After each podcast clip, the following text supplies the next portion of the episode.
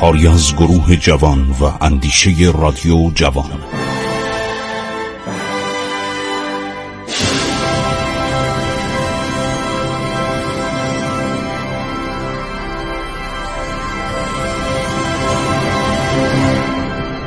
بسم الله الرحمن الرحیم. به نام خداوند بخشاینده مهربان من خسرو معتزد هستم در برنامه عبور از تاریخ رادیو جوان دارم برای شما صحبت می‌کنم. خب دوستان ماجرای آصف الدوله رو گفتیم و پسرش حسن خان سالار.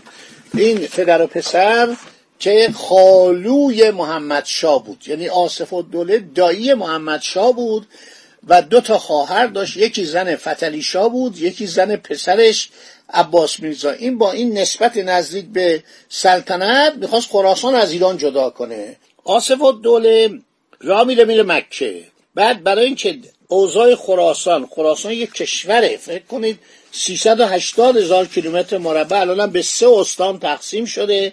استان خراسان رضوی استان خراسان شمالی استان خراسان جنوبی. واقعا کشور بزرگ حساب کنید تقریبا مساحتش قد مساحت آلمان. خب ایشون میره مکه. فرامین از محمد شاه به عنوان آنان می‌گیره. میرزا محمد خان پسر خود را در قیاب خیش نایب الحکومه خراسان می‌کنه. حسن خان سالار پس از عزیمت آصف الدوله از اوضاع درهم و برهم ایران در اواخر سلطنت محمد شاه و صدارت حاج میرزا آقاسی سو استفاده می‌کنه.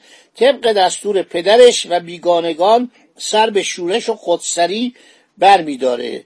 مدت چهار سال باعث زحمت و گرفتاری زیاد حکومت مرکزی ایران میشه. لاکن حالا دیگه صدر جدید اومده به نام میرزا تاییخان فراهانی. این با این مسائل شوخی نداره. این آدم خیلی حسابیه.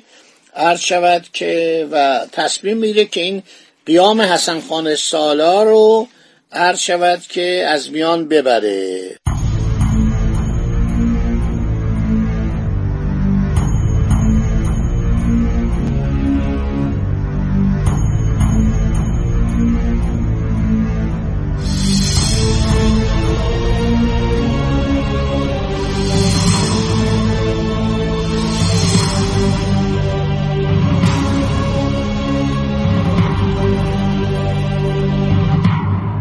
خیلی خوب.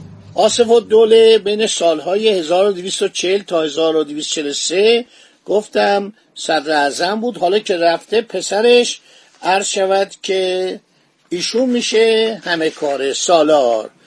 سالار از سال 1262 هجری قمری. در سالهای آخر سلطنت محمد شاه علم تقیان بر میافرازد. آصف و دوله به ایران بر نمیگرده میره به مکه در همونجا میمونه و بعد میگه که دولت انگلیس از من حمایت کن.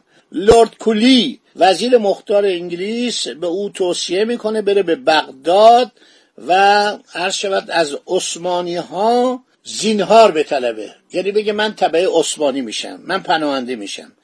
میرزا محمد علی خان که کارگزار ایران در استانبول بوده به حاج میرزا قاسی می نویسه آصف الدوله دخل خراسان را می‌برد و به دولت ایران دیناری نمی پردازد. او از سرکشان پشتیبانی می کند معمولان دولت را در شهرها و ولایات خراسان می کشد و دیگه سعی می‌کنه اشایر و قبایل رو تحریک کنه علیه دولت مرکزی 1264 که محمد شاه میمیره و عرض شود که ناصر دین میرزا به سلطنت می‌رسه هنوز به تهران نرسیده ایشون جناب حسن خان سالار از یار محمد خان حاکم هرات که یاقی بر دولت ایران بود درخواست کمک می‌کنه. ولی یار محمد خان کمک او رو درخواست کمک اون رو رد می‌کنه. یار محمد خان حاضر نمیشه به سالار کمک کنه با دو هزار تن به یاری حمزه میرزا حشمت و دوله. اینم از پسران عباس میرزا بوده. والی خراسان میاد که در مشهد محصور بود. یعنی اینها عرض شود که مشهد و یاغیان طرفداران این جناب حسن خان سالار معاصره می‌کنن. ایشونو می‌برن به ارک دولتی.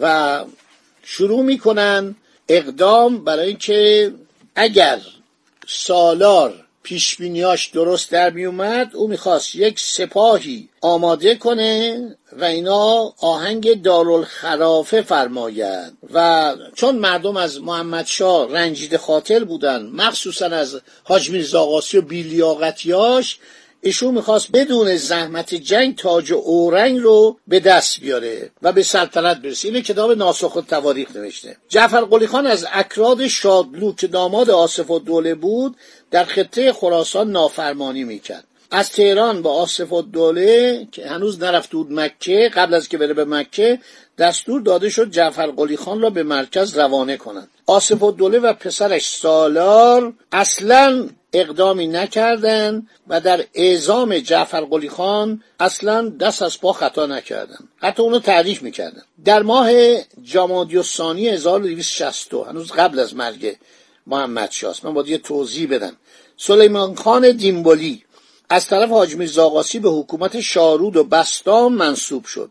به وی دستور داده شد که چون سفر شارود و بستام کنی همه روزه عیون یعنی چشما جواسیس خویش را به عراضی خراسان گسیل ساز و مکنون خاطر پدر و پسر را تفرس فرما. یعنی ببین چه خیالی دارن. اینا می‌خوان چیکار بکنن؟ روز تا روز اندیشه ایشان را بازنمایی نمایی. تا اگر واجب شد ایشان را رفت دهیم. و از مقام و مکانتی که دارن فرود آوریم. ناسخ و تواریخ جلد سوم صفحه 177 سلیمان خان پس از اخذ تعلیمات لازم و ملاقات محمد شاه به طرف معمولیت خود محل معمولیت خود حرکت کرد. در فیروسکو اطلاع حاصل کرد که ترکمانان کوکلان به اقوای حسن خان سالار و جعفر قلی خان شورش کرده حاکم استرابات را بازداشت کرده و اموال وی را به غارت بردند سلیمان خان پس از ورود به بستام نظم نایه را تأمین کرد. دو نفر جاسوس برای اطلاع از اقدامات حسن خان سالار و جعفر قلی خان یکی به خراسان و دیگری به استراباد عرض شود که اعزام کرد. کتاب حقایق الاخبار ناصری رو که محمد جعفر خورموجی نوشته خیلی در این باره مفصل نوشته. من خلاصه دارم میگم.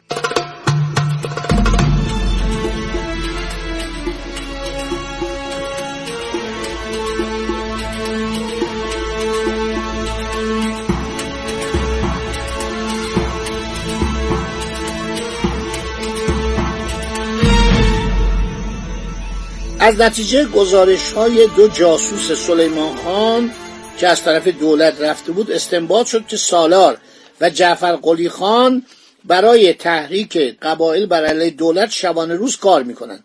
تصمیم دارند بزرگان خراسان را بازداشت و در قلی کلات نادری نگهداری کنند و با خاطری آسوده مخالفت خود را با دولت مرکزی آشکار سازند این تجزیه طلبی همیشه بوده از زمان داریوش کبیر هم بوده. همیشه این انجام میشه منتها ملت ایران تجزیه طلبی رو محکوم می‌کنه. هر کسی بخواد یک عرض شود وجب از خاک ایران رو جدا کنه چنان بلایی به سرش میارن که پشیمون بشه یک دفعه مینه در یا مرده یا کشته شده یا در یک سرزمین بیگانه به حالت تبعید زندگی می‌کنه. همون اربابان وقتی رفع احتیاج میشه میبرنشون دیگه محلی به اونها نمی‌ذارن. خب دوستان عزیز این قسمت هم شنیدید. وقت من تموم شده. اجازه بدید که برنامه رو ادامه بدیم در وقت بعدی و بگیم امیر کبیر با این چه کار کرد. امیر کبیر مرد سیاست بود مرد لیاقت بود. هر کسی که می‌خواست به یه بهانه مملکت رو به هم بزنه اینا رو سرکوب کرد. تمام فتنه رو امیر کبیر سرکوب کرد مملکت رو امن و امان تحویل عرض شود که ناصر شاه داد که واقعا چه پاداش خوبی بهش داد. فرستاد در فین کاشان عرض شود که رکهاشو بریدن که خون بیاد و از با رفتن خون از بدن بمیره. اون علی خان حاجب و دوله بیشرم دیده ممکنه طول بکشه عزت و دوله خواهر ناصر الدین شاه و همسر امیر کبیر بیاد و داد و فریاد کنه. ممانعت فراهم کنه. دستور داد یک عرض شود که لنگ حمامو تو دهان امیر کبیر فشار دادن و خفش کردن. جنازش هم که در پشت مشهد دفن کردن بعدها هم جنازش رفت کربلا الان در کربلای معلا در یک جایی که صدام حسین هم دستور داد اون سنگ و به اصطلاح سنگ روی قبر رو خراب کردن الان هست یه لوحه‌ای در کنارش گذاشتن. آخرین خبری که من از کربلا دارم. خدا نگهدار شما تا برنامه بعدی.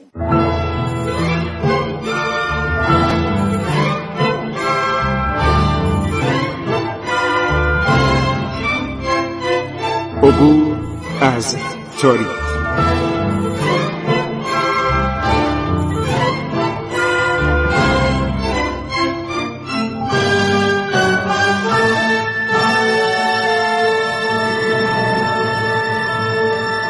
ایران با شکوه.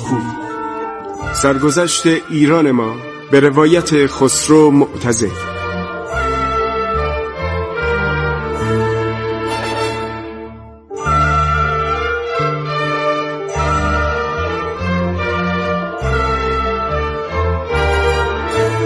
عبور از تاریخ با رادیو جوان.